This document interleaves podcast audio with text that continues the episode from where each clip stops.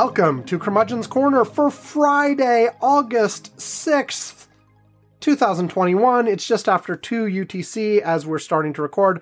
I am Sam Minter, and Ivan Bow is back this week. Hello, Ivan. Hello, hello, hello.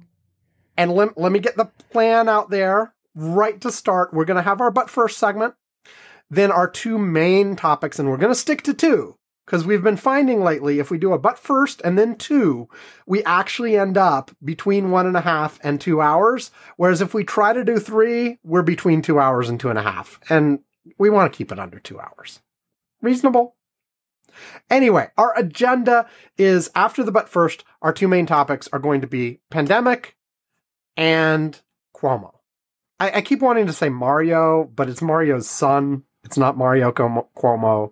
That was many decades ago. It's Andrew? Wait, it, it's yeah, it's Andrew. Yes, Andrew. And his brother Chris is on CNN. Right. Yeah. Anyway, those will be our main topics. It's not Perry Como either. They're not related to Perry Como, right? Yeah, that that's Como, that's, that, not that, Cuomo. Oh, no. Okay. All right. Well. Which is also different than being in a coma. Which that's is very true. Yes. Which is also different than a comma. Although, if I were in a, you know, the, the kind of music I expect to be coming through my brain if I have a comma, I guess it's like Perry Como. You mean if you have a coma, not a comma? right. yes. A coma, not a comma.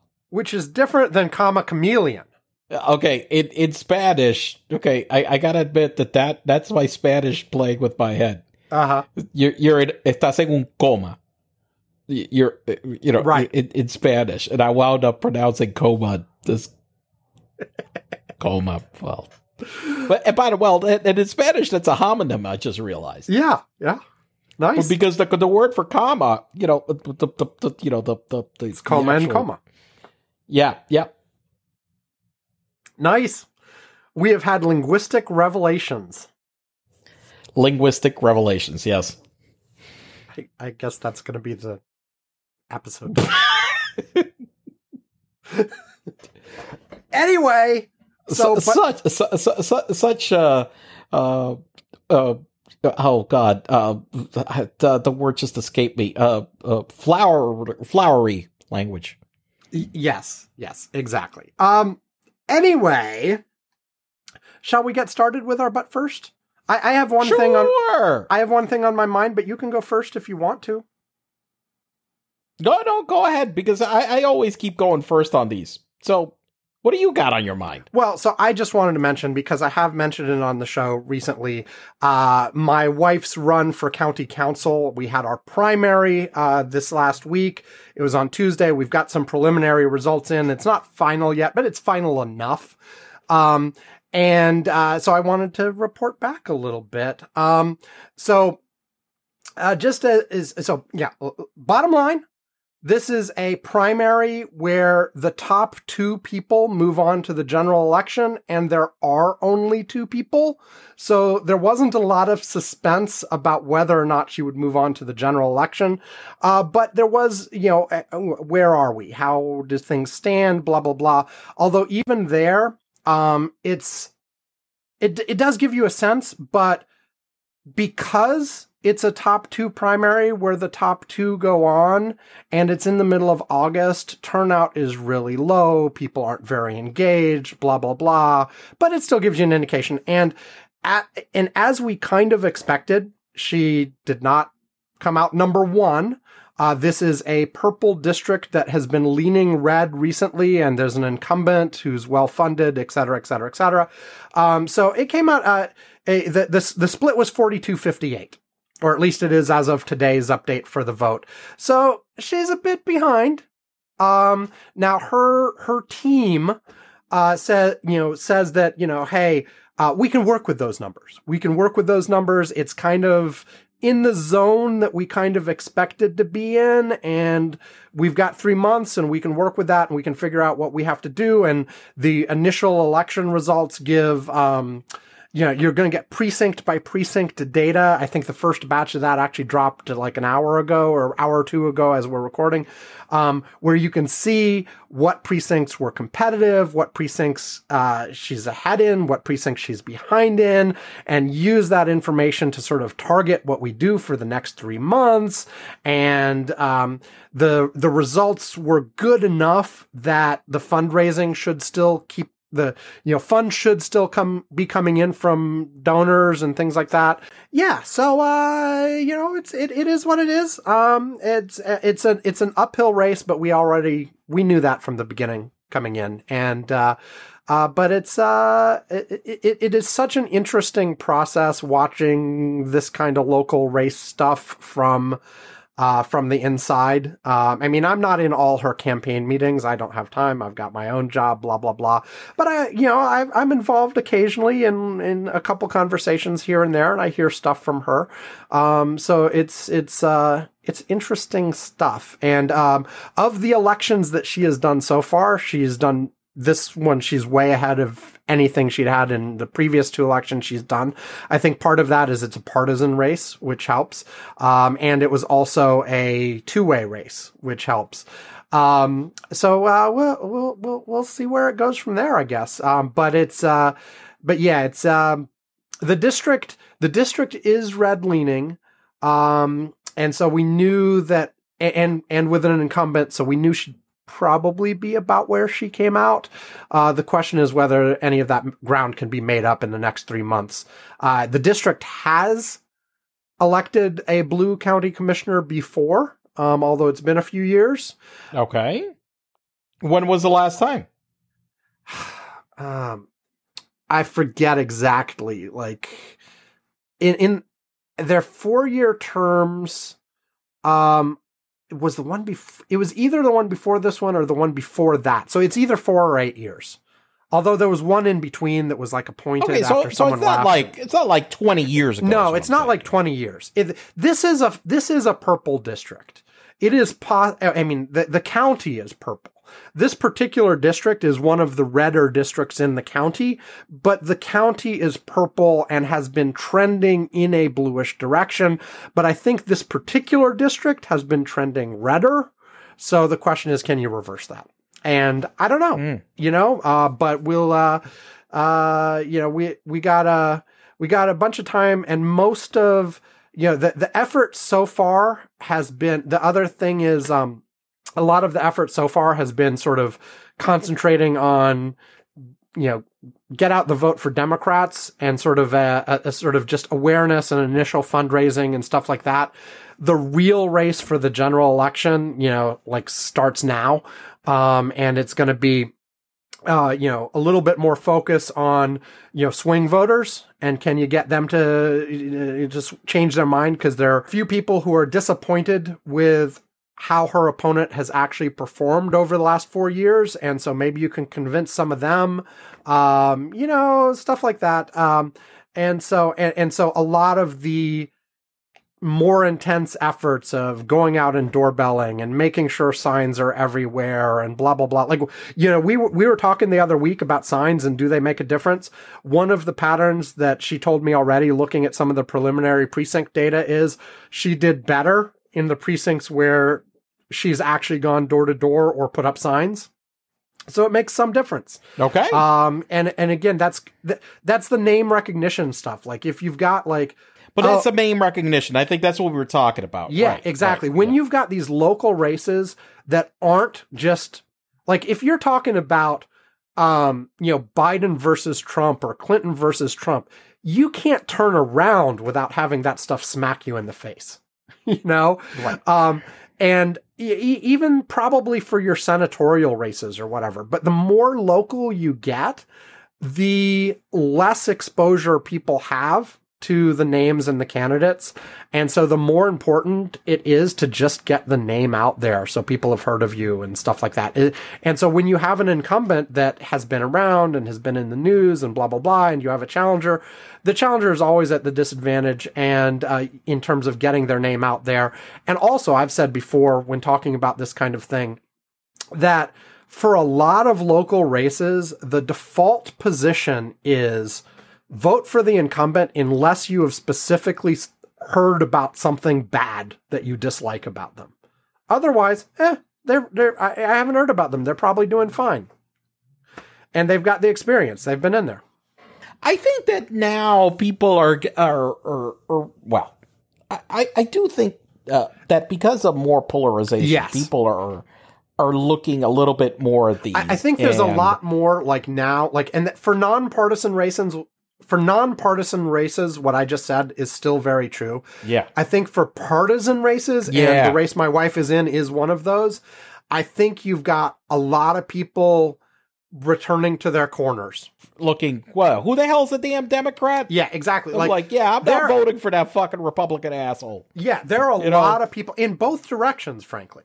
Who, right, right, right. Who or at the this, opposite, right? yeah, who at this point they're not even looking for anything except the R and D. Yep, That's it. yep. That's it. And Nothing else matters. Do they have the D next to the name? Do they have the R next to their name? Look, That's all. I, I gotta tell you that that that's been what my pattern in recent years. I will tell you that 15 years ago that was not the case, but right now, yeah. oh, I'm like, wait, is this is this fuck? I'm, I look through my ballot and I'm like, this asshole's a Republican. Fuck him. No, not getting my vote. Yeah, and and I frankly, me too. At this point, I mean, like if if you've got Yeah. like this was a primary, so there were like a couple races with more than two people on them, and more than two people. You know, there were more than one Democrat. So then I'm like, okay, well, which one, right? And I want to look at that and blah blah blah. But for the most part, like certainly on general elections at this point, like if you've got a R next to your name, I'm done with you. I'm not even looking any further. Yep. you know um and and that really is it which changes the dynamics of a lot of these races and what you have to do and are there some people in, close races are there still some people in the middle that can be persuaded one way or another like you and I used to be Right. uh yeah there there are still some people like that and if it's a close race it really still matters to try It to does. Attract those Absolutely. people uh if it's Absolutely.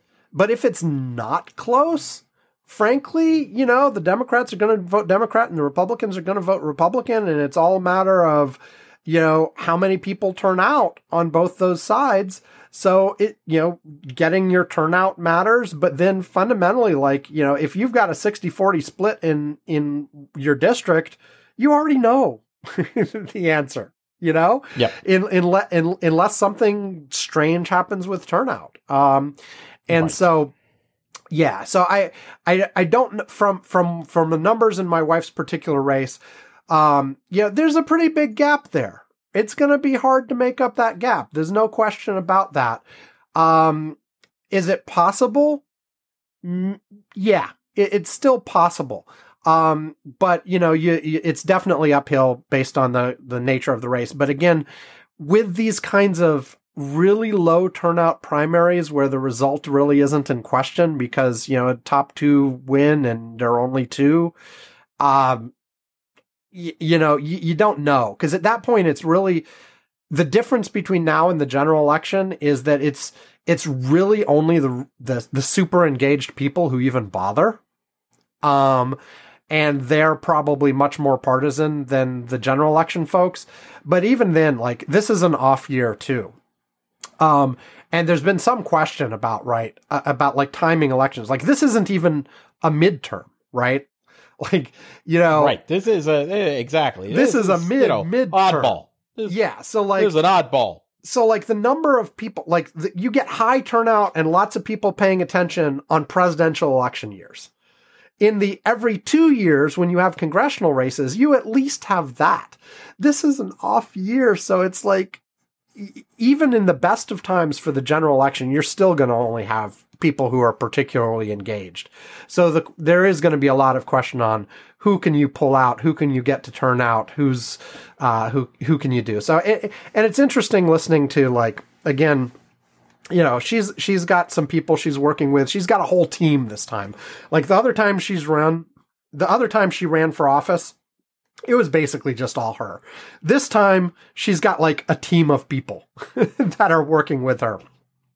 So it's interesting to hear how some of the conversations work and what they're what they're thinking about and what what they'll try to do and what they won't try to do and you know budgeting how you spend money and all this kind of stuff as well. Uh, Ah, so in, interesting stuff, and uh, we'll see how it goes. And you know, I'll, I'm going to be uh, doing whatever I can do to help. I, I helped her make the little radio ad. Well, I guess it wasn't radio; it was an audio ad that played on streaming services, and I played it on last week's podcast. So of course, I helped her produce that, and uh, her consultants liked it. They were like, "Yeah, that was a really good ad." So I'm like, "Good, good job for me. Thank you, thank you." Uh, if anybody if job, any, Sam. if anybody wants to pay me a few bucks to make a political commercial or whatever, just to yeah, send it my way. I, I'm happy to do some production work on the side. I'll get you uh, two bits. yeah, there you go.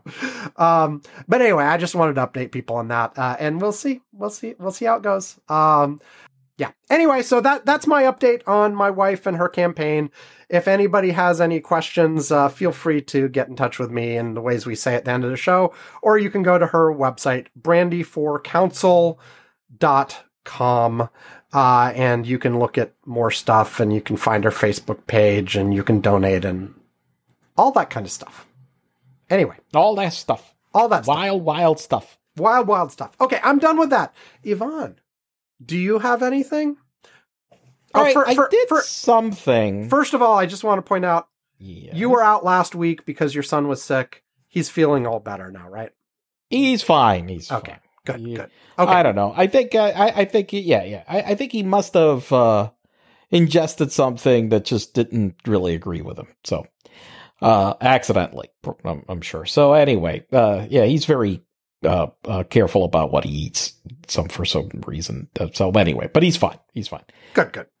Uh, well, I'm going to talk about something. I did something that uh, uh, I don't I don't do regularly. Okay, this this weekend, and what what I'm talking about is, well, we don't. My wife doesn't drink uh anymore. She quit drinking about five six years ago. Okay. And so we don't have wine at home. But aside from that, um, you know, it's very rare to get access to a to an old bottle of wine. Um, I don't normally when I used to buy wine, I normally didn't really store wine long term. Okay, so I bought some some wines that maybe were seven to ten years old and for some wines that were optimal at that at that at that age some other wines they're pretty good after a year or two it's fine you know it just depends Okay. on what it is um you know you, you, really some people you, you can get advice on what the what the what you know what the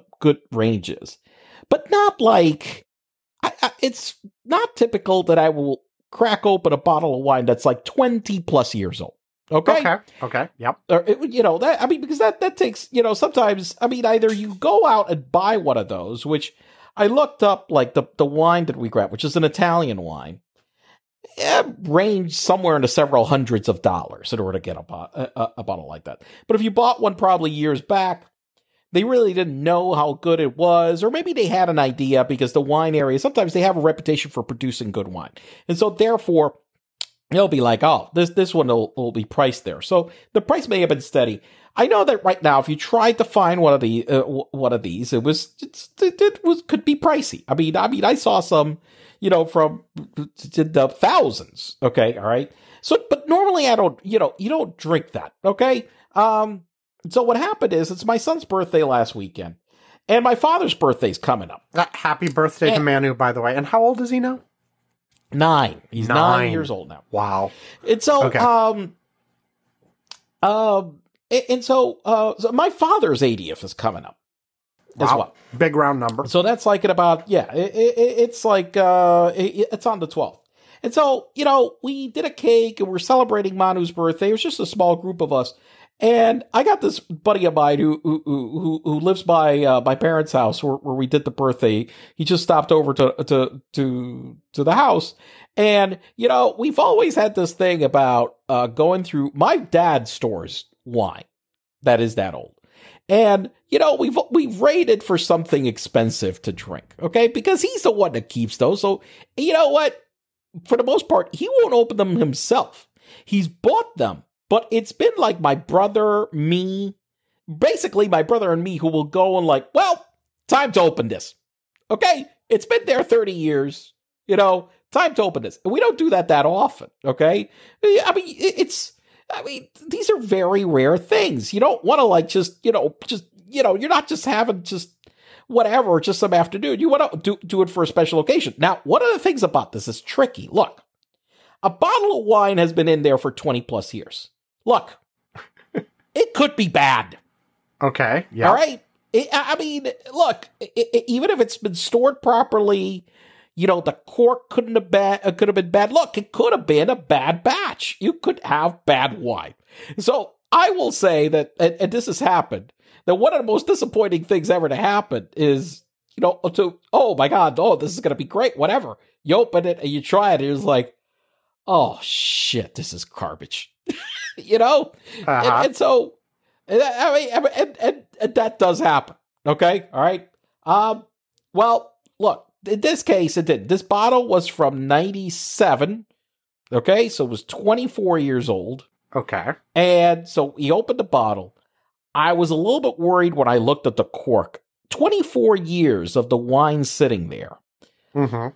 The cork was very, very dark. Okay. I, I mean, so much of the tannins from the from the, the wine had stuck on it that I wasn't sure if it was uh, some oxidation. So I, I wasn't sure what the heck it was. Okay. And I was a little bit concerned. Okay. But uh, my father has a decanter. So in a decanter, you, you take the bottle. What you do is you pour it out of the uh, you pour it out of the wine into this container. And one of the things is also is for the sediment to drop at the bottom, so you're not like you know it'll make it settle give it give it some oxygen, okay? Because this has been in there for 24 years, and I gotta say that the wine did not disappoint. The wine was in. Listen, there is a reason to storm that long. The wine was incredible. I it's one of these things that um it was absolutely incredible. Um and it's a rare thing to drink a wine that is that good because you're not cracking open unless you're like somebody that I heard uh, that has a lot of money brag about the fact that he spent drinks ten thousand dollars worth of wine every weekend, whatever. Well, I don't have that kind of fucking money. I'm sorry. Okay, all right. I'm, I'm not. You know, I'm not. I'm not doing that. We're doing this like the last time I think that I opened something like this that were that old, probably was like a quite a few years ago, five, six, seven years ago. Okay. It wasn't, it wasn't that ago. I just don't, you know, normally I will drink wine and, you know, I drink some, you know, I don't, you know, I drink it occasionally. Okay. Now, and I'll drink something that's more moderate or whatever, recent. And it's not, it, it's one of these things between like tasting something that's nice and tasting something that tastes like almost perfection. Okay. Okay. And that was the thing. It's just one of these things where when these, but why do you hear about these very old bottles of wine that stay there? The fucking reason is that the wine was all, I, I mean, it was just, just, just perfect. I mean, I, it's just about as close to perfection. It, th- there is a thing about wines, a lot of them, when they're younger, they have some after aftertaste, a little bit of bitterness, something to them, whatever. There wasn't one single bitter thing about this thing. This thing was just so smooth, so I mean, just so. Per- I I was just I, I I was just amazed.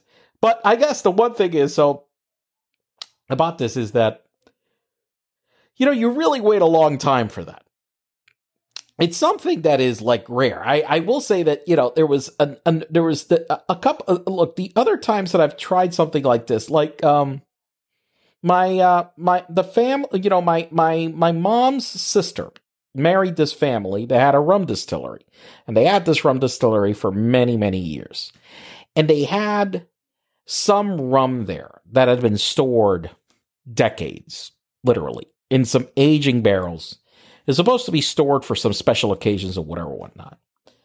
And we tried some of those older ones, okay, like once. We didn't try the oldest, oldest ones because the oldest, oldest ones, the the great grandfather said that those needed to be stored to be cracked open when Puerto Rico gained its independence, which hasn't happened. so you still have them hanging out. Yeah, so those were still actually they didn't even open up ever. They they sold the distillery and they they the the Cardi family bought the distillery a couple of years ago, and so they went with them in the sale. Okay, they didn't even get to open those. but we opened some others that were older. And, you know, rum can be very, I mean, it's a, I mean, you know, especially some of this, you know, uh, uh, you know, cheap stuff that's like very not aged. I mean, it's I mean it, it it it it's rough on the palate. I mean this this could be like you're you try it you're like yeah what the fuck is this okay right how the hell I mean the only people to drink this is because they're fucking mixing it with a whole bunch of lime a whole bunch of coke whatever you know they're, or or they're drunk off their asses they don't give a shit okay all right because it tastes like it's it's just utter garbage okay uh, uh, but but you you you know we tried like some of these like the, the, the old vintage stuff. You know, you tried it. It's like you're like all of a sudden whoa, what the hell is this? That's not that garbage. You know, that's not that shit. Okay. Um, and so it's one of those things that it, it you don't get to most people that uh, drink alcohol in, any way, and I don't even drink that much anymore. And I, I used to definitely go out and party and drink a hell, uh, but I just drink on on occasion right now. Uh, so, but I do want, like right now, because I don't drink that much, I, I definitely want to, whatever I consume, to be of the higher quality of what the hell it is, okay? I, I just, I don't want to be just, you know, sipping a, a, a drink of garbage. And, and, and, it's just, it was well worth it that wait. It, it's one of those things that you don't know and you think of whatever. And let me tell you that, wow, I, I, I was just, you know, it's the second time, I, I, will say that it's the second time in the last decade that I've drank something that's been bottles of wine that's been over 20 years old. And it's been wine that my father has stored. And, uh, and they've been European wines, uh, all of them.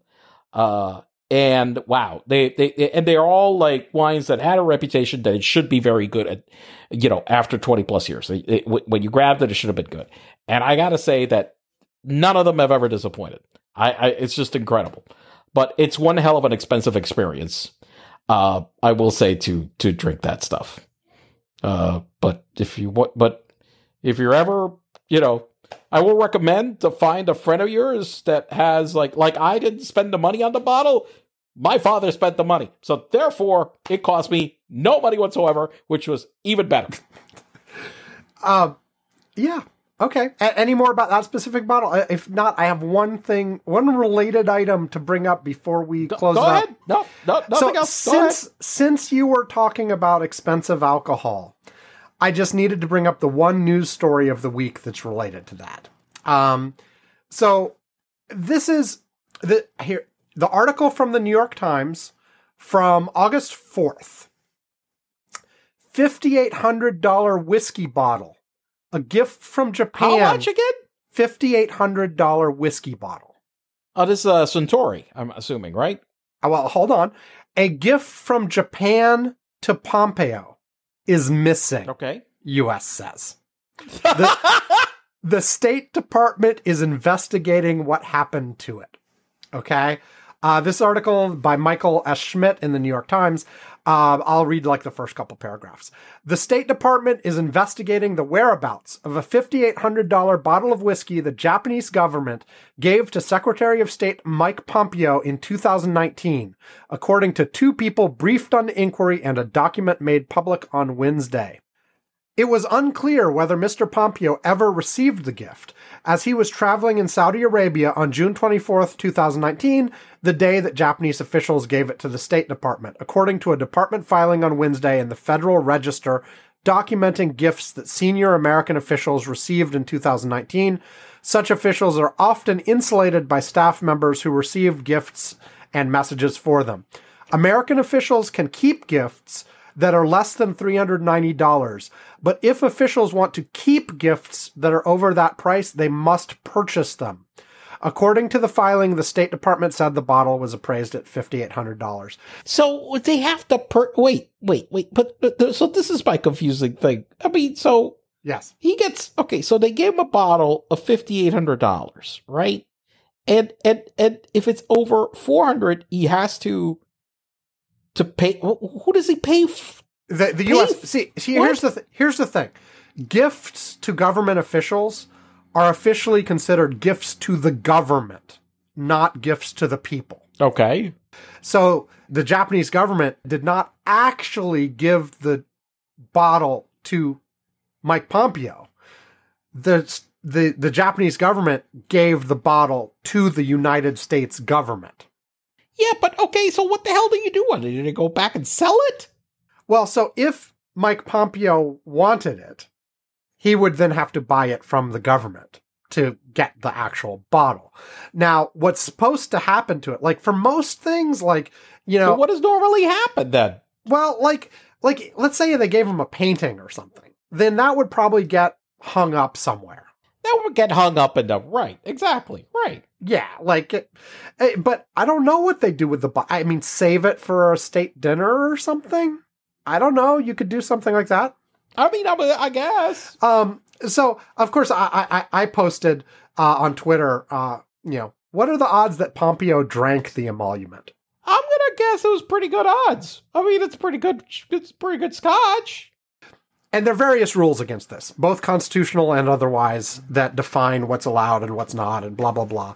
But the reason you're not supposed to be doing this is is it's just anti bribery stuff, right? It's like you No, you, no, no. Which I understand. I, I mean, I, I, I completely understand why the policy is in, is in place. It's just there's certain things like, for example, when when they, uh, you know, I don't know. I understand the. I, I, I listen. I, I, I have dealt with this situation with bribery and how it happens, not just for government, but in, in corporate. Okay, all right.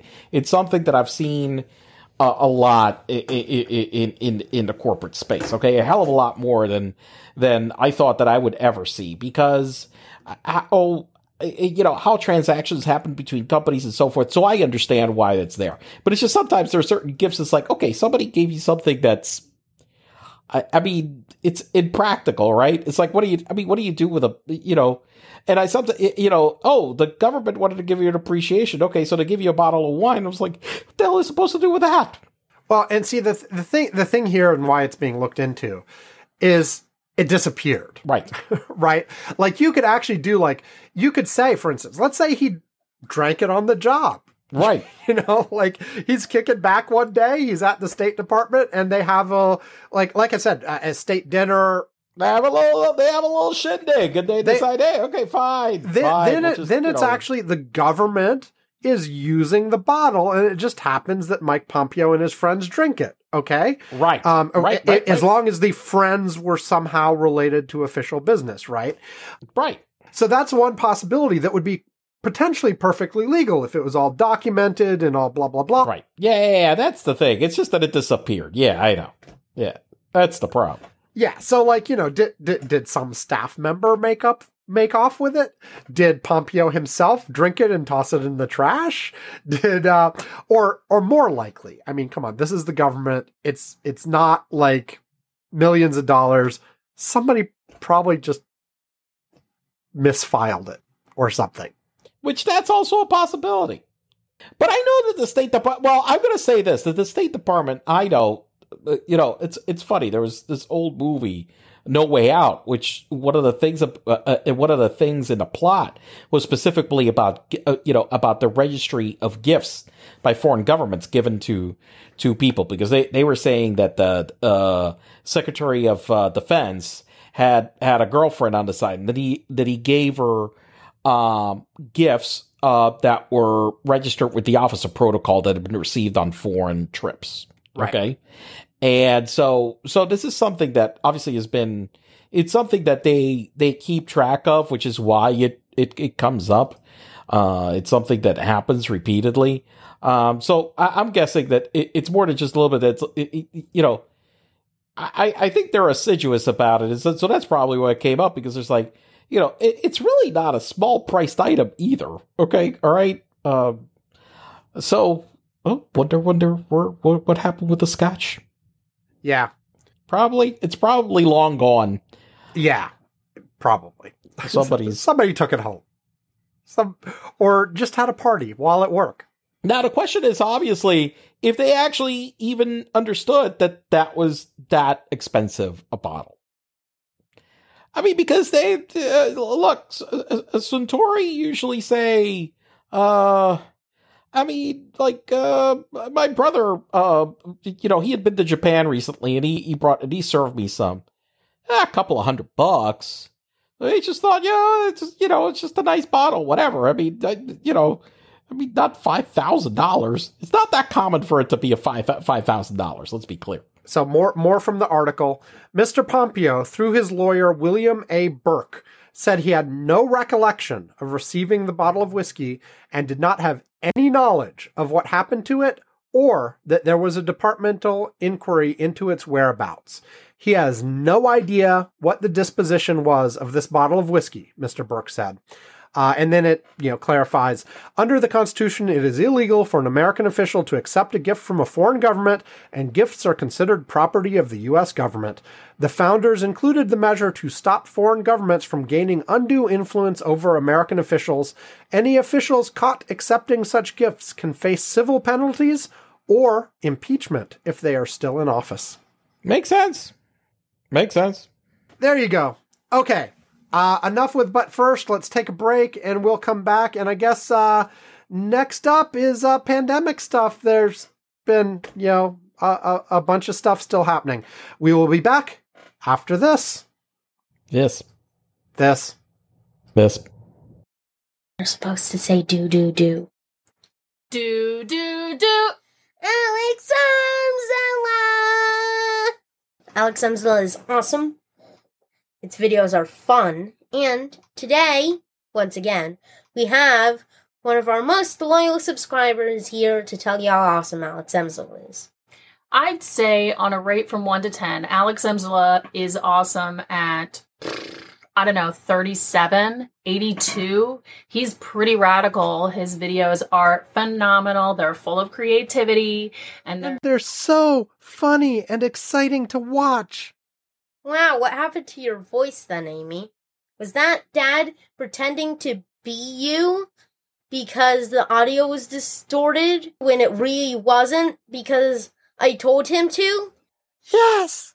Good job on remembering, Dad. Do, do, do! Okay, we are back, and as I usually do when we talk pandemic, I'll start with the worldwide stats. Uh, I mentioned on last week's show when Ivan wasn't here that the worldwide deaths, which had been slowly increasing, had started to increase very rapidly.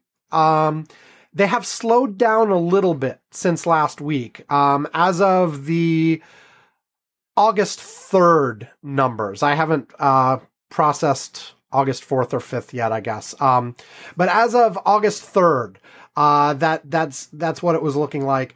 Uh, it's still going up, but just not quite as fast as it was for a little while there. Um, we're up at, uh, 9,300 or so deaths per day. Um, uh, you know, so, World, worldwide is still a problem, and uh, I, I, I did not check the countries again. Last week, most of the growth was coming from Indonesia. I think that's probably still the case um, from a worldwide basis. Uh, U.S. by contrast, cases are going up, uh, deaths are going up, but still are pretty low compared to where they have been. Although the growth rate's been accelerating. Um, as before, most of the growth is in areas that are relatively low on the vaccination scale. Uh, the other development that's been happening over the last couple weeks is a lot of those areas that had been vaccinating very, very slowly have had a big uptick of people getting their first shots. Um, if, if you look at the overall vaccination curve for the US, it's still only a very slight uptick.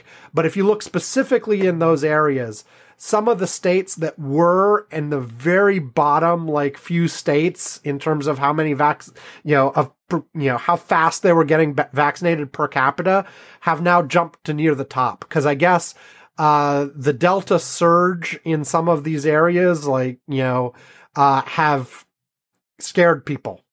Idiots. And so there, and you've heard lots and lots of stories over the last two weeks of people like, you know, people who are either in the hospital, very, very sick right now, saying things like, you know, I wish I'd gotten the damn vaccine. Um, or people saying exactly the same thing that are now dead and their families are reporting that, hey, one of the last things they texted to me or said or whatever was basically, I was a dumbass. I should have gotten the vaccine. Well, I mean, this is uh, something that they keep putting on the news over and over. You keep seeing these people that are dying, and then uh, a number of them all of a sudden begging, "Well, can you vaccinate me now?" I'm like, "No, it's too late, you idiot." I mean, it's I, I, it's just Now, I, I'm sure there are plenty of people who go down to the very last moments saying that, well, I, I, I don't care. Vaccines are evil. But there's certainly a lot of these people with regrets that are being reported too.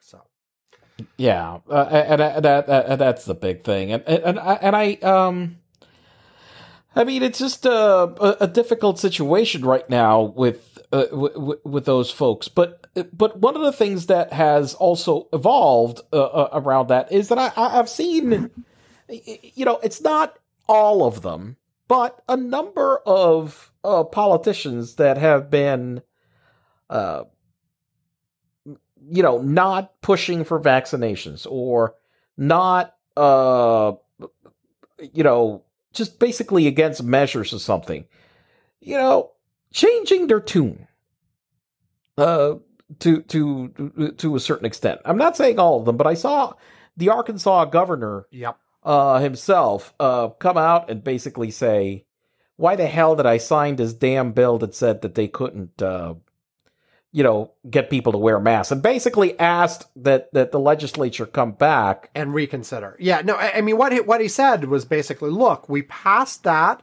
at a time where all the numbers were trending the right direction, and we thought we were done, Right. They thought they were done. and things have changed.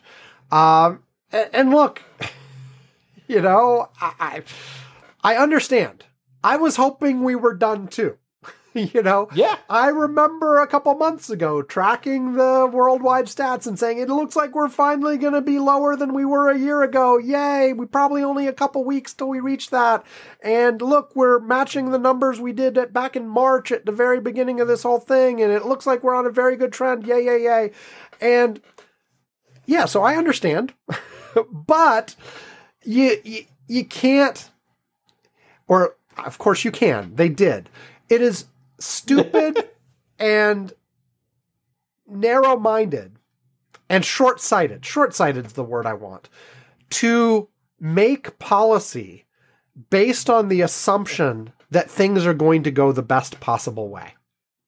You have to make policy. So in- planning only for the best best case scenario is a bad idea.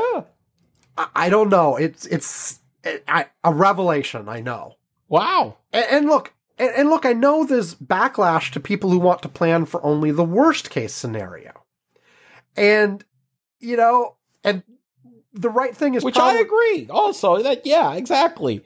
You know, I have been one that's been against like just stay bunkered down in in a, in a basement until it's all over is not a great plan. the, the the right thing to do is probably somewhere between those two extremes. Right. You, but you have to take into account sort of your best understanding of the odds of the various possible outcomes and where you are, and mm-hmm. that you you're not going to get either the best case scenario or the worst case scenario, but you have to have planning that potentially allows for both you know, and build in like the flexibility and and planning for okay, if it does go south, what's our plan? right. If it goes great, what's our plan? But you know, you don't just say pick the scenario. Pick, you don't pick one scenario or the other and bet everything on that. You have to have some contingencies for the various possible outcomes. Yeah. No, you definitely do. And um, so, yeah, you, you see some of these now. So, Which is like what what why one of the things like and I've seen actually a lot of institutions listen to the updated CDC guidance. Yeah. And change their uh approach to masking or vaccines or other stuff or whatever based on the, the newer CDC guidance. And it, it, it's, you know, and when that CDC update, when the CDC updated that guidance, many people were like, "You see, these idiots, whatever, blah blah blah." They were like criticizing them like hell, but at the same time, what what what I uh, said at, uh, on the Slack is like, these are the same people that, man, if an updated weather forecast came out six hours later saying it's going to pour tonight, it's not going to be sunny. These people are just like, oh, fucking assholes. I mean, come on, look, the information is not perfect. They get new information. They, you know, they're trying to update and give people guidance as best as, as they can. And, and Sam himself had said that, look, I think that they, they, they wanted to give people uh, a certain sense of, hey, look, you get a vaccine, uh, and based on the information they had at that moment, that was in, that was correct uh, guidance. You're you're vaccinated you don't have to wear a mask and you can go, you know, and and do a lot more activities without any concern. And and and and the thought was that that would encourage people to get vaccinated. The reality is that what happened is that people just threw their vaccines in the garbage. Most most of the people that masks. you know that were unvaccinated, not right. the ma- not they, the, the, yeah. threw the masks in the garbage, not the vaccines the masks and not the vaccine. Well, they, they probably well we probably threw vaccines in the garbage too because these people didn't use them. Yeah, I mean, but, I, I, I talked about I I talked about this last week a bit when you weren't here, but yeah, I mean, it's absolutely like the the CDC made a bet that said, hey, if we tell people that if they get vaccinated, they get all this stuff they can live their normal life again. That'll encourage all these people to get and, vaccinated. And, and by the way, it's not that they were wrong. It's not that they were wrong. What they were saying is that if we, if you, you know, if we do that, okay, all right, and we tell them that this is what they could do, which is based on the information, then maybe that encourages everybody to to to to get vaccinated. And what happened is just that the unvaccinated were like, ah, fuck the masks. Yeah, we're done well, fuck the masks and the vaccine, right? like, right, you know, right? The, it, it, it, yeah. Beca- because the because there was no way to enforce any of this, it was all honor system. Then just you know, the, the, I keep going back to the the, the charts I saw uh, a few weeks back of the people who ditched their masks the fastest were the people who said they were never going to get vaccinated, followed closely behind by the people who were hesitating in various ways. The and the slowest people to take off their masks were the people who were already fully vaccinated. Right. You know, and which is exactly the opposite of the intent the CDC had.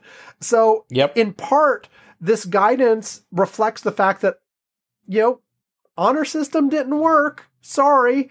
you know, you, you, yes, and so I, you know, I, I don't want to re- reiterate what I said last week, but the yes, there is some increased danger from Delta, but for vaccinated people, it still is relatively minor. And for the most part, the vaccines work really, really, really well. You might get a little sick, but your chances of hospitalization or death are very, very low. And you do have, you do, however, apparently have with Delta, uh, you know, a decent chance if you catch it, which your chances of are much lower if you're vaccinated, of giving it to somebody else. So you do want to be careful about that. But I think a big part of the push on masks isn't really about the vaccinated people. It's about getting back to a place where you can get the unvaccinated people to put on the damn masks. And once again, to, like we said, you know, hey, all of these people are getting sick and dying and 99 plus percent are unvaccinated people. Get those people to fucking suck it up and get vaccinated. However you need to, and if if scaring them works to some degree, frankly, great. Yeah. But they're also like like you mentioned, like the the governor of Arkansas and uh, who was the the female governor who uh, started saying, "Look, this is you know you, we got to blame this on the unvaccinated people. Um, these are Republican governments who have some level of cred with their people because they did toe the line earlier. They have been anti mask. They have been saying it's your own choice to vaccinate. They have been, um, you know, pushing to reopen really hard. They're, you know, all of these things that give them credibility with the folks who have been resistant when they change their minds and start really pushing hard for vaccination it's more likely to reach some of these people than you know if Fauci says it another time it's going to it doesn't help No. you know they've already dismissed him and and determined that frankly doing the opposite of what he says is probably the right thing to validate you within your social group. Yeah. so you're not going to listen to Fauci saying something or Biden saying something but if your conservative governor starts getting on you and saying no you really have to do this really um maybe that moves some people. Now now then you've got people like your governor there in Florida.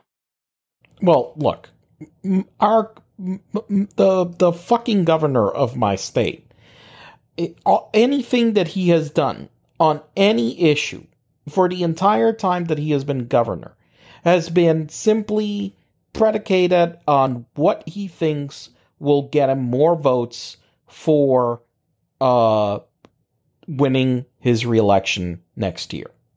That's it. And so he that that is the only fucking thing that I have seen run this guy.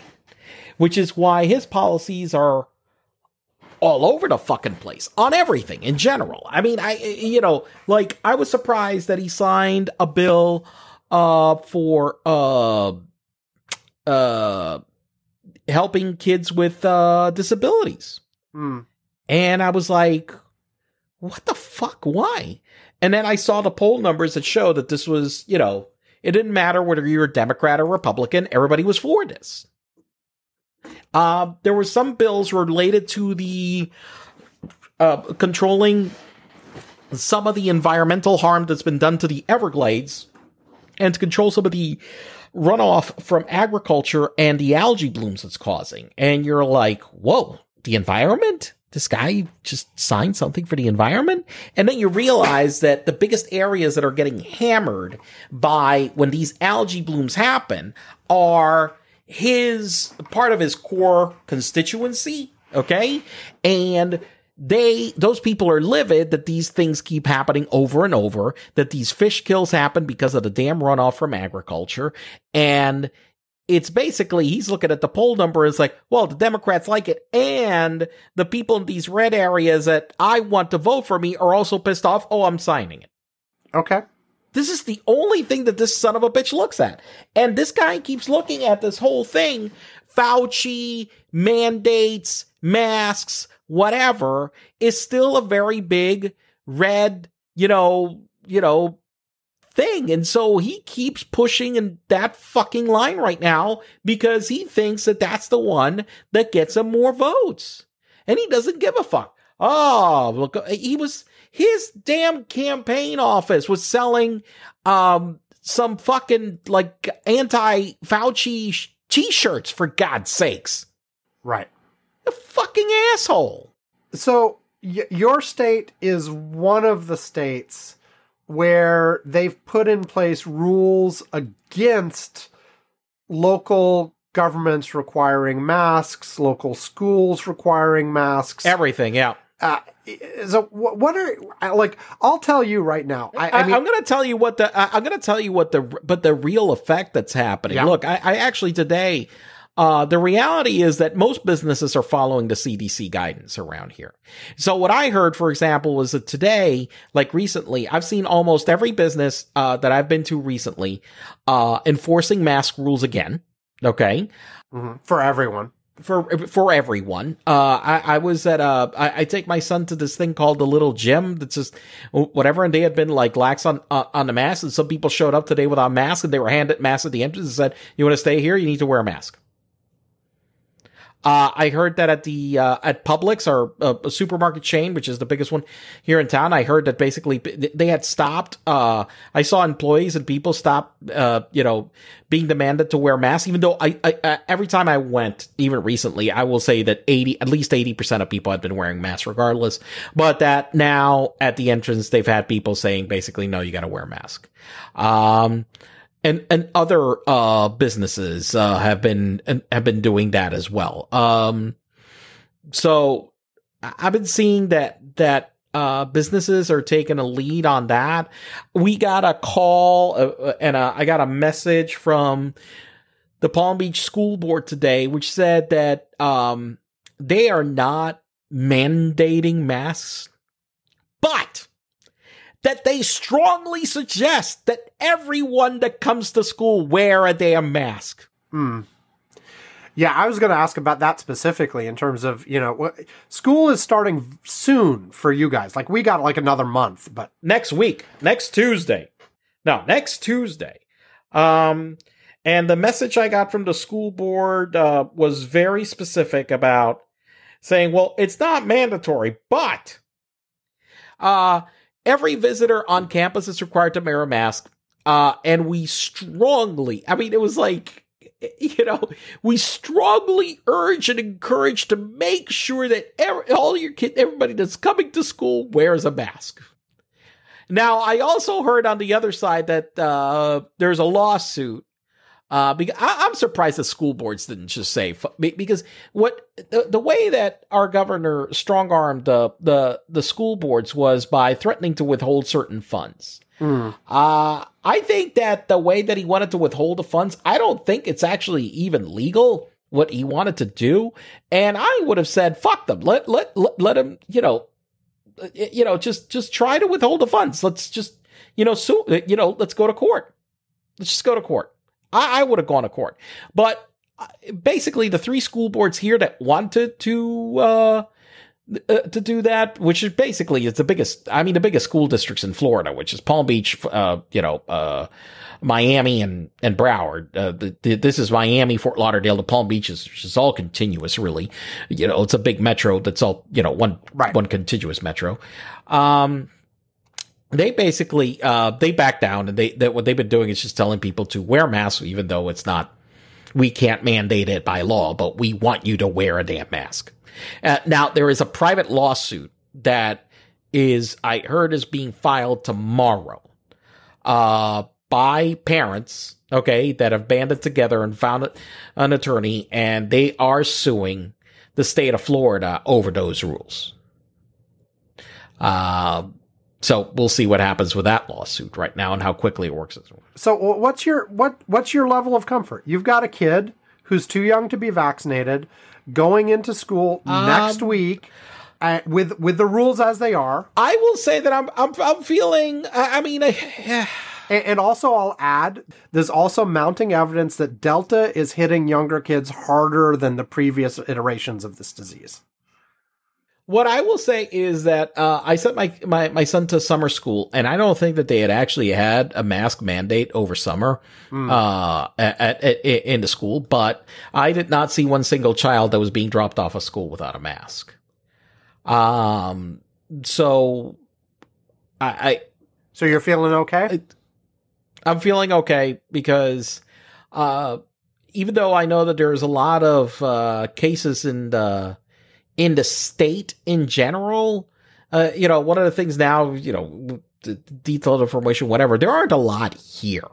Uh, I mean, our hospitals are not, yeah, in our neighborhood, our hospitals don't, are not like, you know, even though I know that there's places like there are- reports of full hospitals, even full pediatric wards in various places, but your specific location is not like that. Yeah, we're not we're not not even remotely close. No, uh, our our I, I I check regularly on uh you know the the the hospital capacity. Uh, there there's a, a page where you can see what's going on with our with our hospital system, and I and I know a couple of the nurses and people that work here, and they they basically told me the same that that here that there there hasn't been um really much uh in terms of like an uptick in much of anything like right now at this point locally. Like if i if i go ricu for example uh uh the main hospital like the one where manu was born has basically only 65% icu occupancy right now. Uh the the other one near her is at 71 and that means that there's a total of uh uh there's 46 COVID patients right now at the hospital. Right. Uh, And, and th- this So- is this is actually key to this as well. Like it really does matter what's happening locally in your specific Yeah. area at the time that you're doing to sort of decide what level of precautions and carefulness you need to do, which also is one of the reasons why it's really stupid to make decisions at an Uber level right. and say everybody has to do everybody statewide has to do the same thing or everybody nationwide has to do the same thing you want if we had a sane world we would have guidelines We'd have more granular data about where there are cases and where there we- are issues, and then yeah, be- we would take, have guy- take actions to A- the a- at least at least the county level maybe even smaller Yeah. to sort of decide what to do I would like it to be at a much smaller level, at the city level, at you know, at, at, at- I mean, you, honestly, you know, we gather so much information. You could do this at a fucking zip code level. You could.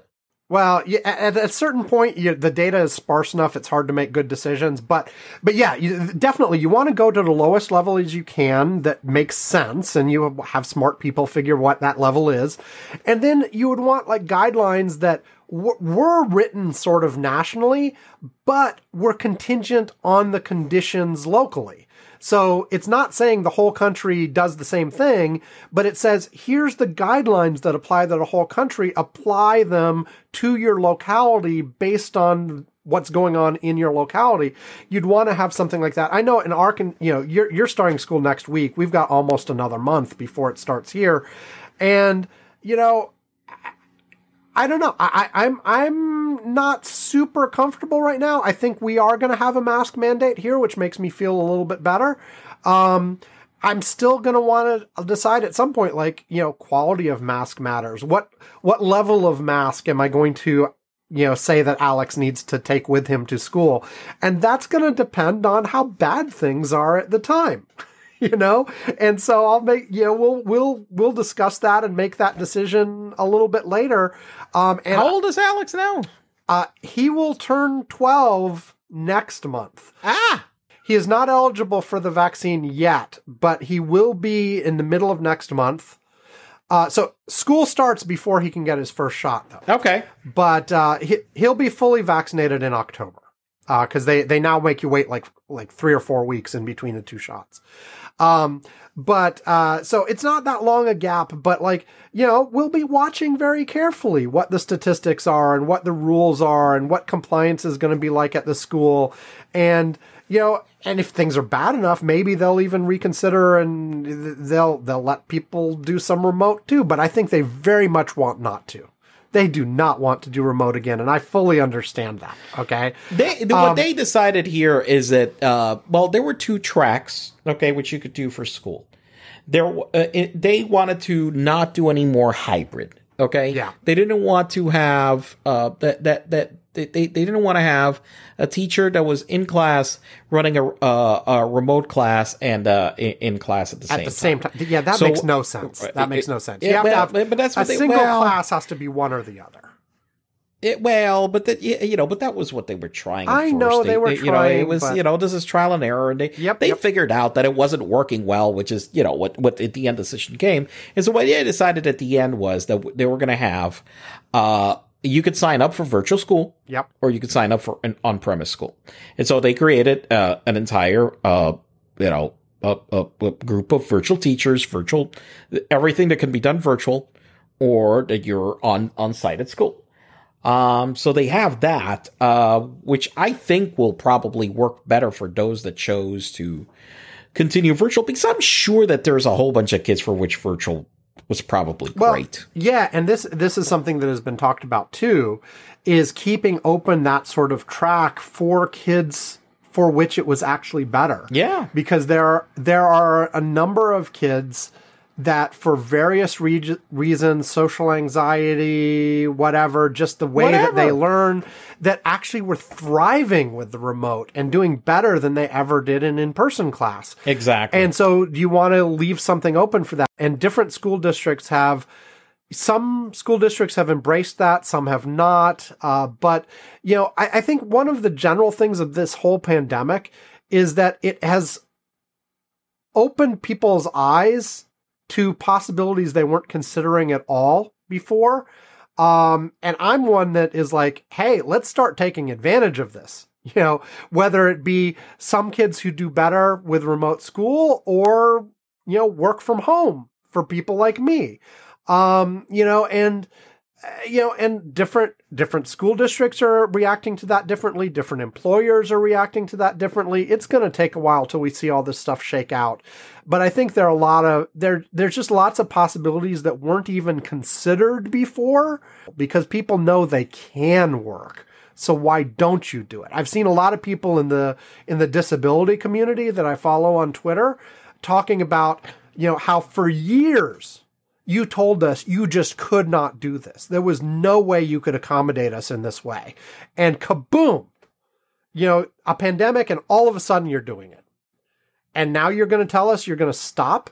Like I've seen some Look, it, it, sometimes you know what they say uh, you know uh, uh, that uh, the necessity is the mother of all in, yep. you know of, of, of invention i mean you know look i mean all of a sudden i mean e- e- even things like having remote doctor visits yes like like there's some things that it absolutely positively makes sense go into the damn doctor's office so they can do an actual full examination but Listen, i'd say for 90% of one. for 90% of doctor visits you talking to your doctor on a video conference is all you need.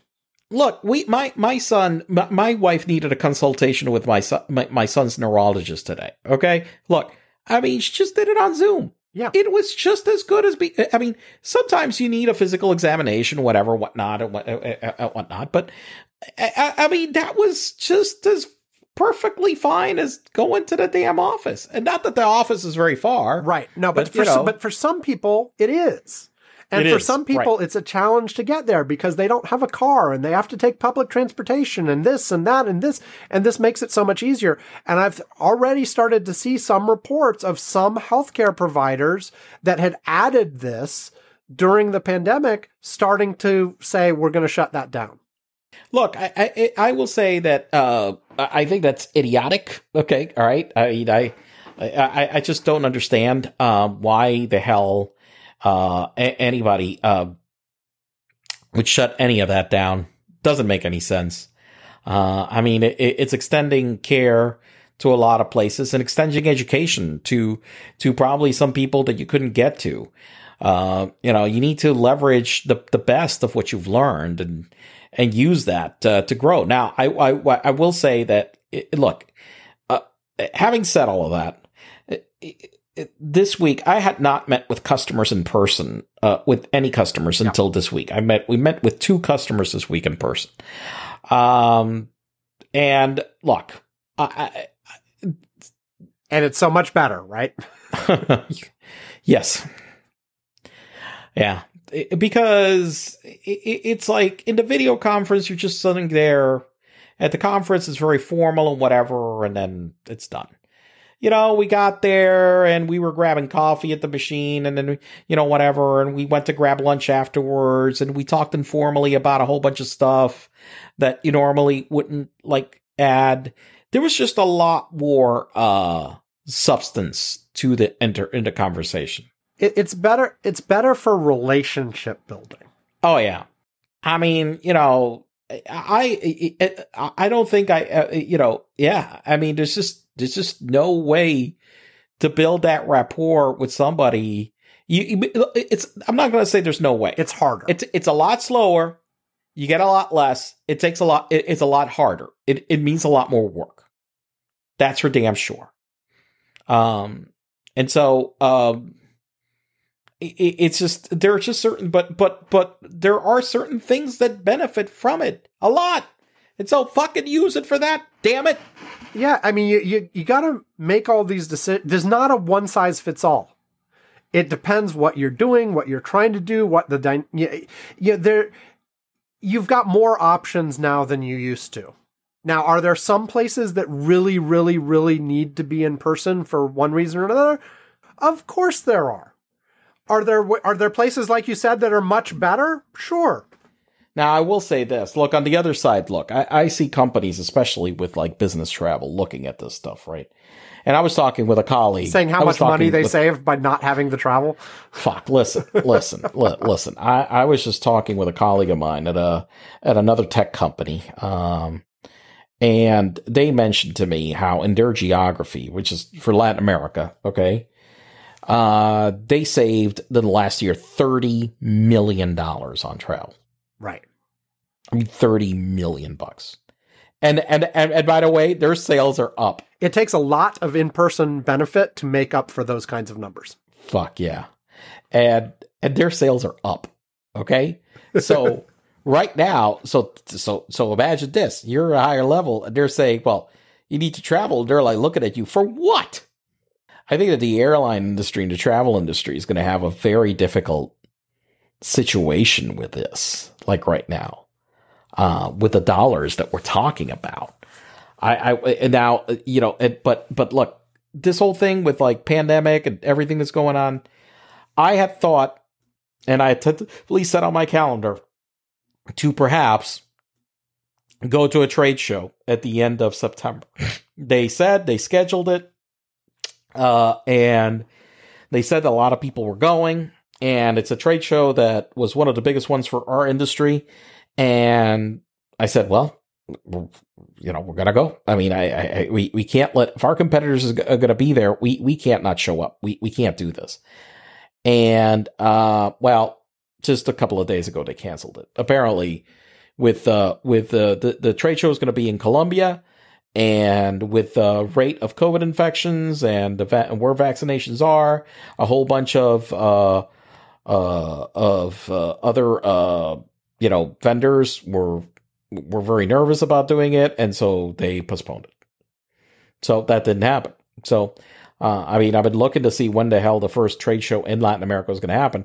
I know that certain have happened in Europe and in in Asia and in the U.S. But uh, and there's one that's scheduled. Like I know that, that there is one scheduled in the U.S. that's for early October in Orlando. I'm waiting to see if that one's going to actually going to happen. But the one that I was going to go to in Colombia just got canceled. They just sent the, the the message two days ago. Yeah, I just I just got word from my employer today that th- there had their planned back to the office date was the beginning of September, at where you know they they wanted everybody to be in the office at least three days a week starting in September. They just pushed it back to January, and I think lots of places are going to be doing that because. You know, we are once again seeing cases going up, even if deaths are lagging you know, d- which is good, by the way. And I should say, deaths are lagging. They're still going up. you know, we're still like, I, I'm looking at They're still going up, yeah, but but they're but yeah, the- look, nowhere let- near be- where they were. Nowhere, near- nowhere. like I, I'm. I'm They- looking at uh, the U.S. numbers right now. Our low for for seven day average daily deaths was 230. We're now back up to 440. So we are significantly up from the bottom, but we're nowhere near the top, which was like 3,500 a day, right?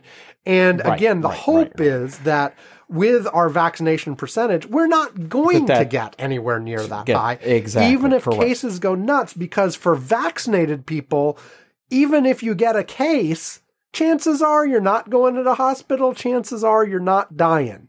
And and I say that that's true. You know, frankly, even even if you're unvaccinated, as we talked about back when you know Donald Trump caught Oh, COVID, treatment's better. Tr- well, treatment is better, but even at the worst of this, right? Like the death rates, you know, you still probably would survive a case, right? I mean, it, y- it's, you know, the death rates were high, but high meant like three, four, five percent, not like 80%. It's not, it's not like it was an automatic death sentence. Right. But for vaccinated people, it's exceptionally small.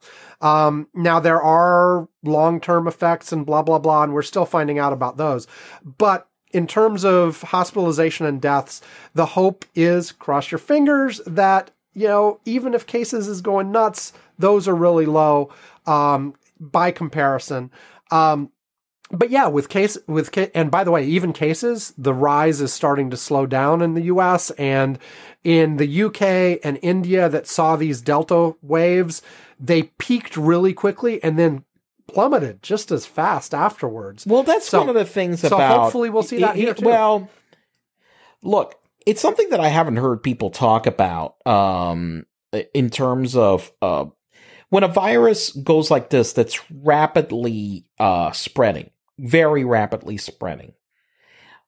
What I had, what I had read in past literature a long time ago, not not not you know, I remember I don't know what the hell I was.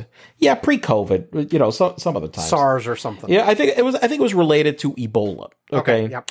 and I, I remember, you know, people talking about uh, how scary such diseases are and so forth, and how they spread so quickly, how contagious it, it is. But one of the things that I had read is that when they are that contagious, they tend to peak and fall very fast. Right. okay?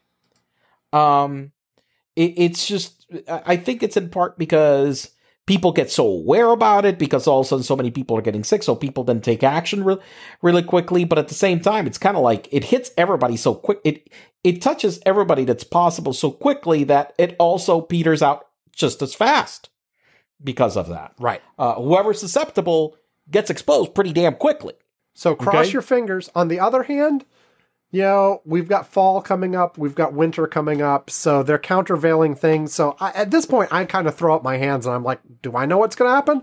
I have not the slightest fucking clue. It could, what I'm crossing my fingers right now, I, I, I, I would like to get my son obviously vaccinated as soon as fucking possible. Yeah. Um, now I saw that in Israel they are vaccinating children uh, under the age of 12 that have um, uh, risk. right. That, that, that they are doing that in Israel. And I, I actually I heard that it was not just Israel; it was a couple of other countries. Yeah. But uh, I mean, I'm hoping that that soon, you know, that it's it's going to be available from the vaccinated. And yeah, I, I mean, the fact is that he can get he can get ill, but Whenever I hear people talk in time frame for that, it's it's always vague, but it always seems to be sometime in the fall for like the under 12 age group getting approved. So they're working on it and fall is not that far away now, but you know, it it it would be nice if it came faster. yeah, you know, like there this huge group of under 12 people who are vulnerable, we I feel so much better. Like I, I mean, I'm I'm counting the days till Alex's 12th birthday. So much better once everybody can be vaccinated, right? Even even Right, even though right, like right, right, right. absolutely kids still have less of a chance. Like I, I I saw some comparison that you know by age group basically right saying that um, the risk for an unvaccinated kid is still smaller than the risk for a vaccinated adult. Okay. correct. Yeah, And and so I understand that. However, you you were starting to see these things um, about uh, ad- additional, you know, uh, about pediatric hospitals starting to fill up in a way that they did not in previous waves, and it's scary. Like I, I Yeah, right yeah, now yeah. on Twitter, like I looked over at my screen, and one of the things on the screen right now is another jo- another child has died from COVID. This is the seventh pediatric death from COVID that I've posted in the last 48 hours. The child was 16 years of age from Jacksonville, Florida, and died today. Um, you know, and look, these are still small numbers. but still, it's like you know, you fucking win the goddamn Russian roulette for God's sakes. You know, Yeah. fuck. Yeah, and so yeah, I, for my kid, and I want them to get the damn shot as soon as they fucking can. You know, and until they are, uh, I, I I've said on the show before, like i- until my entire family is vaccinated, I'm going to, for the most part, continue to act as if I'm not as well because I don't want to accidentally bring something home to him. Yeah. Well, like I, I just posted today, I had a friend of mine uh, from Brazil that posted that their thirty, I think it's he's around thirty something year old cousin Yeah. just died of COVID. I mean, you know, young healthy guy. I, it's, you know, you, you, you know, it's just it's just terrible. You know. Yep. I mean, this shit keeps happening right now, you know? So, um, and and and, again I mean- and flipping from US to international again the the vaccination rates internationally are still small. There's still tons and tons of countries with really low rates. Almost all the vaccination is concentrated in the rich, in the rich countries, with some exceptions. But you know, and so like if we're talking about things like pools of people where the uh, the virus can continue to evolve and us to get new worse variants, we got the whole world to think about still there, and uh, and the international trends we're still heading up on deaths and hitting and heading up on a decent clip right now for yet another wave that this time seems to be, you know, Indonesia and that part of the world. Uh, but we're probably likely to continue to see big bad waves in country after country after country where there's still low vaccine penetration, but but lots of population uh, for a long time yet. Um, so like yeah, we, we are not done. We are not done. I'd like to be done, but we are not. We're not done. I'd, lo- I'd love to be done. I, I, I gotta be honest. I, I, I, I, I, I, I really would like I mean, to. I, like I said, I would love to have a lot of permanent changes because of this, like more work from home, more this, more that. But I don't want people to still be getting sick and dying. you know, I don't want to have to be scared of that. You know, I, I, and I, I, I, I, I, I really, I really, I really, I really want to get on a plane and go somewhere for work. I, I, I really, I, I mean, it's killing me. Yeah.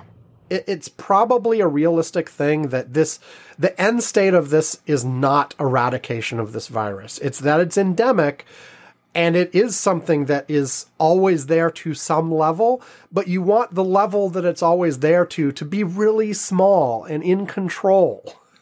Not something where, you know, every few weeks it's like growing out of control in one country or another, you know? Or one state or another or you you want to get it to the point where yeah, people do catch this every every year people catch this, people die from it just like they do from all kinds of other diseases, but this isn't something that is prevalent enough that we have to worry about it in the same way.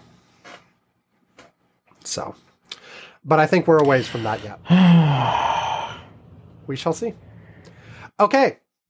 Uh, I meant to have this be about a 30 minute segment. We did about 45. So let's take a break. We will come back and we will talk about uh, Andrew Cuomo. It is Andrew, right? I, I I know we talked about this already, but I already forgot. Yeah, it is Andrew. Andrew and Chris, sons of Mario. There we go. Mario, Ozio. I mean Cuomo. Yeah, and Luigi's got to be around there somewhere. Yeah, somewhere. Okay, we will be back right after this. Boom, boom, boom.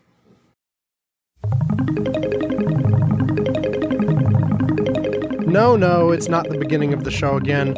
We're just taking a little time to credit the artist responsible for the music we use at the beginning and end of the show. What you are listening to right now is The O of Pleasure by Ray Lynch.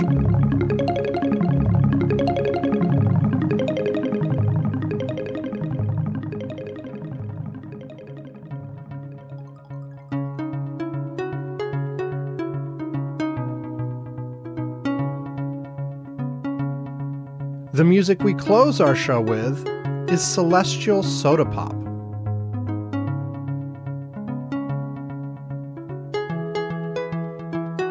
Both of these songs are from Deep Breakfast.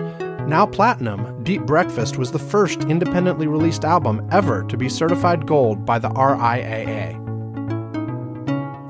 Ray Lynch's other albums are The Sky of Mind.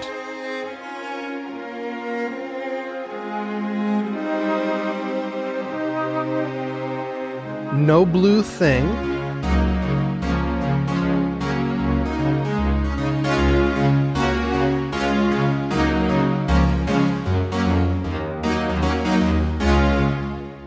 nothing above my shoulders but the evening.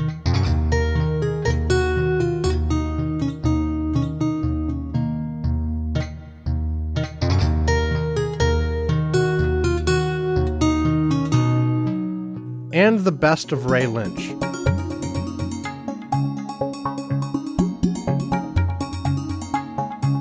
You can check out Ray Lynch or buy his music at raylynch.com iTunes, Amazon, or anywhere you usually find music.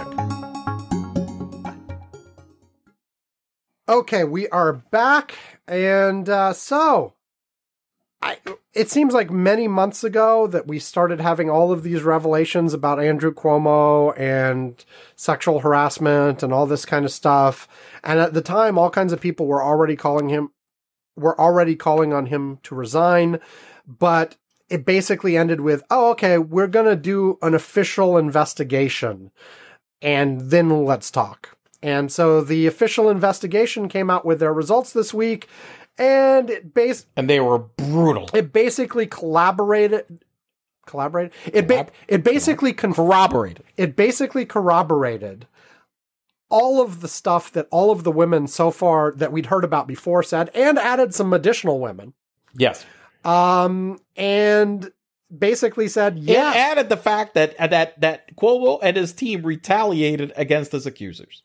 in a variety of different very heavy-handed ways um, that added to a story that's been more and more prominent that apparently not just related to this stuff, but he's been a retaliating bully about all kinds of other stuff too, but very specifically on this he was.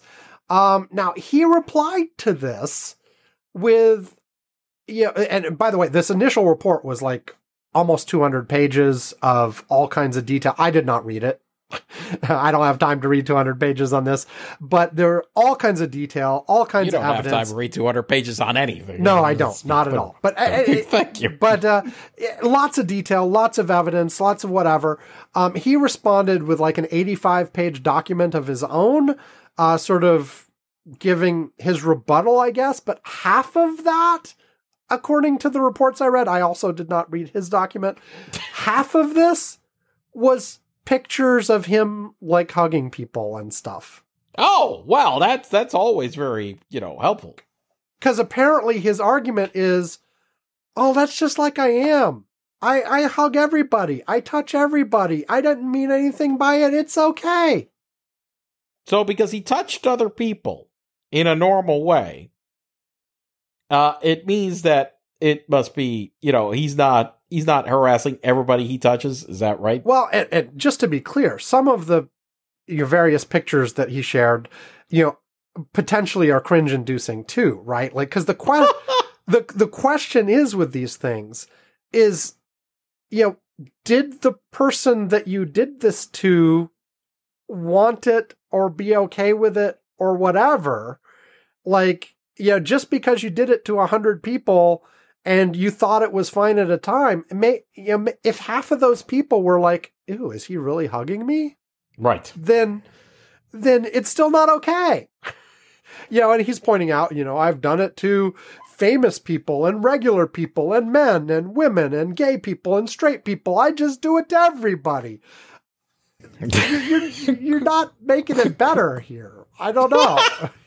you know, um, you're you're just you're you're you're basically saying it is so ingrained in you that you're not even thinking about how your actions make the other people feel.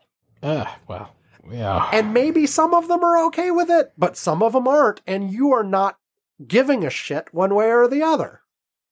it's one of these things where uh you can't be this stupid okay i mean this guy is just you th- well you would think somebody can't be this dense and stupid Oh, and by but- the way, I, I, I will just add, he's trying to make it all like these were innocent hugs or whatever. The specific things that were called out in this document weren't just innocent hugs either. yeah well look i think it's very clear that the guy is just the fucking you know he he's a weasel okay it's just you know look it, it, it, he's just bad okay so so so that i think is very well documented now the question is about his survival Yeah. it said that they're impeach they're, they're drawing up to impeach him joe biden already called for him to resign He's he's so far refusing to resign. He's going to push through this. Now that may change at some point cuz everybody there were a few people that last time around were like let's give him due process, let's have an investigation. I'm not willing to make judgment yet. There's, you know, know, maybe there are extenuating circumstances, maybe there's misinterpretation here. He's got like nobody left defending him. Right. But that that that yeah yeah now now now I mean you know look the the the head of the, the look the the figurative leader of the Democratic Party is Joe Biden, and he already went and said, "Dude, resign." I mean, basically, he is completely out on an island with no support whatsoever. Um, and it's a question right now. I see that they're pushing through this impeachment because he doesn't want to fucking go. So the question right now isn't uh, if he's le- if he's going to be gone. It's a question of when. That's what it seems like right now to me.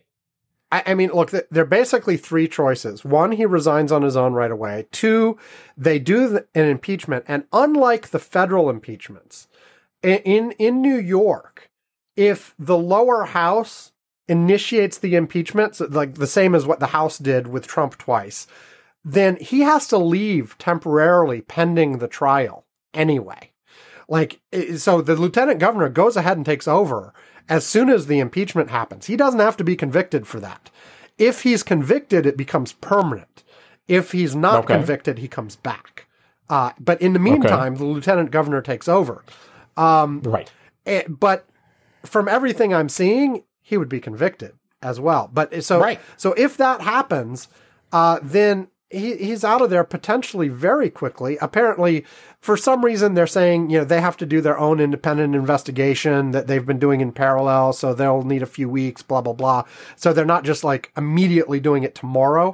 Uh, but Yeah, but, things are moving just- pretty it damn is a fast. matter of time. Yeah, they're Uh, moving. and I guess the third possibility is if they don't impeach him or he doesn't get convicted, then you know he and then he runs for election, and I don't know. Is there any chance he would win? But I don't think we get that far. He's getting impeached.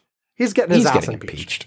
I mean, he's get, he's getting his ass impeached. The Democrats don't want him on a fucking ticket, you know, with sitting up there with this shit. No. just like the, you know, wow, it's like you know, the, the isn't it amazing how the Democrats are just like the Republicans when it comes to this? Yes, exactly. Yeah, like yeah. Oh, who, who- who's um? Oh, oh, Gates, uh, Matt Gaetz. Right, Yeah, that's uh, being investigated for um, you know, right, everything he's being investigated. pedophilia, Yeah. Uh, uh, well, uh, yeah, but paying for sex, yeah. Uh, you know, ra- you know, statutory rape. paying for sex with minors specifically. Yep. Yep. basically, yeah, Yeah, and, and trafficking. Yeah. Uh, trafficking, yeah. child trafficking. oh, but w- apparently he's still well beloved within those circles. Right. I don't know. Right. And- oh, and oh, uh, how many people accused Donald Trump of inappropriate sexual Jesus, that- activities? I, I mean, I don't know. We we fucking. I mean, I mean, I, I need a fucking. I need. I mean, if we had Rolodexes, still, it would my it would be full. Did you ever use a Rolodex? I think I might have had one once, but I never really actually used it very much. Like, I think it was one of those aspirational things where I might have bought one thinking I might use one, but never really did. Ah. Anyway, any- Well, I, I I had a I had a Rolodex at the travel agency. I had a big one. yeah. So anyway, um, I, I, I think that th- that honestly is an important point where, you know, if anything, Democrats are over eager to throw their people off the bridge, you know, or under the bus or whatever if something happens to them. Well, it, it- it's yeah, maybe over eager. I I would say that sometimes that is the case. I mean, but but I do think that look, let me. It, it, Andrew Cuomo got his fucking due process. Oh yeah, I mean, don't you know? Don't don't fucking you know? It's not like you know he he he, he was you know it was just empty accusations. Nobody verified whatever. Look, a lot of people look through this. I mean, shit. He he you know this is this is not some half-assed accusations. This is investigated, documented. I mean, this fucker needs to be gone. Period. yeah. I, I and and maybe there's not much more to talk about this year because it really so, does seem to be clear cut. I mean, I don't under. I mean, I un- I guess I understand he might be hoping for that thing where like like the counterexample with the Democrats, of course, is Virginia, where we had the governor and the lieutenant governor and even the third in line have they had some blackface issues and some other issues, and they're all still fucking there. And they're still fucking there because the next one in line, if you got rid of all of them, would have been a Republican. And the Democrats sort of threw up their hands and said, well, I yeah, guess we're not going to do anything. But, and the, the idea was that they just stuck it out. They didn't resign. And eventually it blew over and people were like, okay, we're, you know, we're, we're moved on now. We, we have moved on. Um, and I don't know if Cuomo thinks that can happen here. I don't think so. I mean, that everyone's ready to throw him out. And they're quite happy. Like the, his replacement uh, as lieutenant governor would be the first woman governor of New York ever, and they're fine with that, right? you know. Yep. Um, so Yep. th- th- there are no sort of obstacles where people are worried that if they got rid of him, there would be a bad result. In fact, there are quite a few people who he's made enemies with over the years who are like, you know, it would have been great to get rid of him years ago. If this is the way to get rid of him, so be it.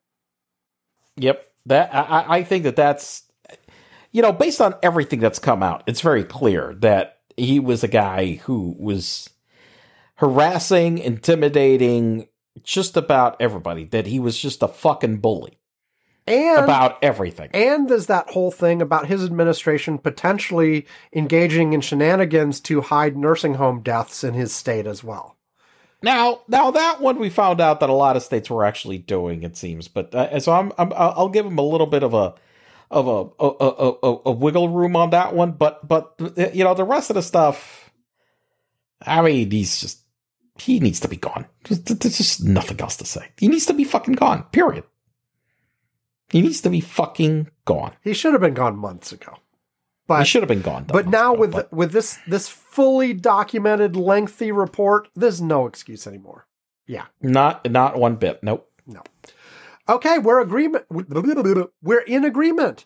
Um, and so I guess we make up for the extra long segment last time by having a shorter one this time. Uh, do we, uh, nothing Yep. else to say about Cuomo or do, uh, anything about Chris, his brother, that's in on CNN? Like it's kind of weird I mean, that he can't talk about I it. of. The one thing is that it did come out that he was apparently helping his brother craft some statements and stuff like that.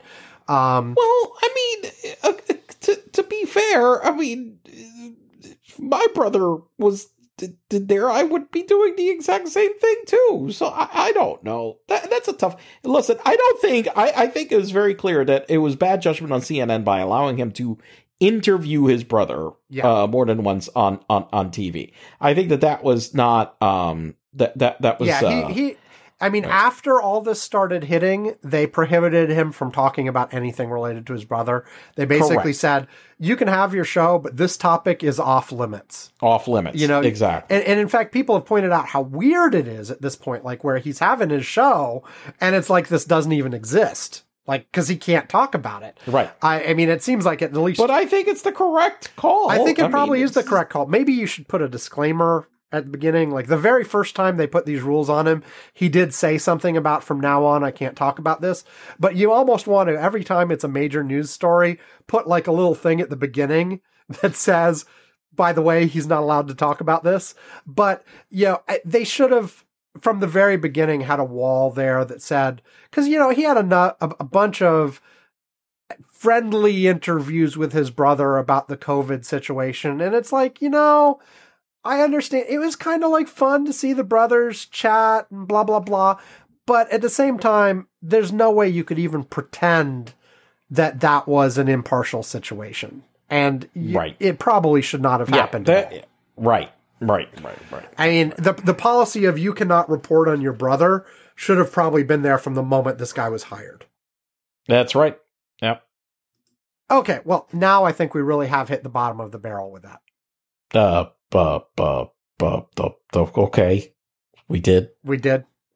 And Okay. what was it? A barrel of that fifty eight hundred dollar scotch or whatever the hell it was. I, I I would hope so. okay. I mean, I would really like it if it's that. But yes. yes, sounds great. Yes, yes. Okay, well, I guess that's it. Uh, let's wrap this sucker up then. Uh, all the usual stuff. Um, you can find us on Facebook. It's facebook.com slash curmudgeon's corner. You can find us on Twitter. I'm at Abulsme, A-B-U-L-S-M-E, and Ivan is at I am Bo, I-M-B-O-U. If you don't like any of those, you can email us. It's feedback at curmudgeons-corner.com. We would love to hear from you in any of those ways. If you really like the show, you can go to Patreon, patreon.com slash curmudgeon's corner, and leave us a little money at various levels. We'll mention you on the show. We'll send you a postcard. We'll send you a mug, all kinds of fun stuff at $2 a month or more, or if you talk to us regularly in any of the other ways, we will invite you to our Curmudgeon's Corner Slack, uh, which is a place where Ivan and I and several of our listeners uh, talk all week long about various uh, things in the news and other stuff going on. Now, I skipped this last week when I was by myself, but Ivan, since you're back, why don't you tell us a few things that we have talked about on the Curmudgeon's Corner Slack that we have not mentioned on the show? Well, we had a lengthy dis, uh, the interaction regarding this new Apple technology that will warn parents and children about sexually explicit photos and iMessages, and that apparently can uh, uh, uh, uh, report people that are sharing child pornography. So, uh, it, and it- it's specific, subj- specifically, it's report people who are sharing images that are in a national registry of you know child exploitation pictures but it Right. but it means Yep. it's comparing them to some sort of registry and theoretically you could use other registries not just that Exactly, exactly. So so there there there is that. Uh, uh, uh, you know, we we had that. Uh, there was a lot of uh, interaction about. There's a lot of information. There's a lot of confusion about what the application does. There's. Uh, we were also talking. We all had shared a whole bunch of stories related to the to the current uh, situation with uh, climate around the world, how you know there's been wildfires around the world and strange uh, uh, weather occurrences, and we're talking about the apocalypse and meteors and it's aliens Yeah. it's aliens and yeah, and all that stuff. Um, I, I think uh, the, so. A lot of it, we had a lot of interaction around that. Um, we also, uh, I shared the story on Ethereum, which is one of the big uh, backbones for a lot of cryptocurrencies. Uh, it's a blockchain uh, standard that's different from what they use for Bitcoin. Um, it, they are making a change that is a big change to how it works that I'm still not fully un- understanding uh, what how the change i- i- is happening. But the one thing that they were pushing about the change, which I think also introduces certain other uh, uh, strange changes to it, like it actually adds a limit to how much, how many transactions can there be in in in Ethereum, just kind of like in Bitcoin, which is to me was kind of weird because I thought that that's a big drawback. But the one thing is that it says that it reduces the energy consumption of mining, uh, of creating a, a a crypto transaction in Ethereum by ninety nine percent. Okay So, as we've known, we've talked about how much energy has is being consumed by crypto mining, cryptocurrency mining. Well, Ethereum is basically making a change that apparently will be fully in place over the next few over the next few months, by at least by, but at the latest by early 2022, and will reduce energy consumption of Ethereum by 99 percent, which is okay quite a huge amount. Uh, so I, I was sharing some stuff on that. Shared some stories about some of the some of the information and background on on what happened in Pro, in in Provincetown, uh, which is one of the events that really uh, Provincetown, Massachusetts. In which one of the events that really led the CDC to make the change on on uh, guidance on masking, based Yeah. on a lot of information that they gathered from there. But there's detailed story on that. Uh, I shared a story about the Arkansas governor that all of a sudden was like, whoopsie, maybe I shouldn't have, you know, done this. I, and so, it, you know, uh, what the heck else? Uh, oh, oh, oh. And uh, an interesting draft letter that seems to have been written by kids in elementary school level uh, uh, writing that they wanted acting attorney general rosen and rich donoghue to sign off on to send to officials in georgia urging, urging them to halt certification of joe biden's election win Yeah. and the letter really looked like it could have i mean these people really look like they have not left the eighth grade that wrote this fucking letter But but also attached to that is that this is yet another piece of evidence about just how seriously Donald Trump was exploring every possible option to try to get out of leaving in January. And was Oh, yeah. pushing Oh, yeah, yeah. was pushing people really hard and And, luck, and, and, look, luckily a lot of clear. people we, said no. We did listen, and, and- and but and let's be clear about this. We suspected that. Okay, all right. It's not like we didn't. We we definitely suspected that. Uh, we just didn't know uh, how he was going about to do it. But we didn't have the details and the proof, but at the time, lots of people were talking about how he was clearly doing this, and this is what he was doing. Yes. Yes. Yeah. So that's that's basically. I think that's the you know the the the the, the key ones that uh, we we shared on our Slacker channel. well, Slacker? very good. And so that brings us. Slacker, Slack, Slacker. Yeah, yeah, that. So that brings us to the very end here, and the only things left to say are, you know, if if if you know anybody who would like the show, please tell them about it, and uh, stay safe and have a great week, and we'll talk to you next time. Goodbye. Bye bye. Later, Ivan. Bye. Good night. Bye bye. Good night. Good night. Good night.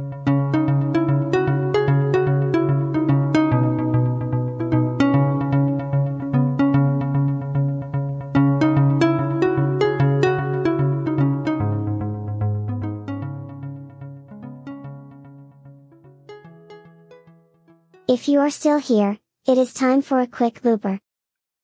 I shared the story on how apparently they're making this big change to, to um, Ethereum, which is one of the big blockchain uh, uh, backbones for crypto.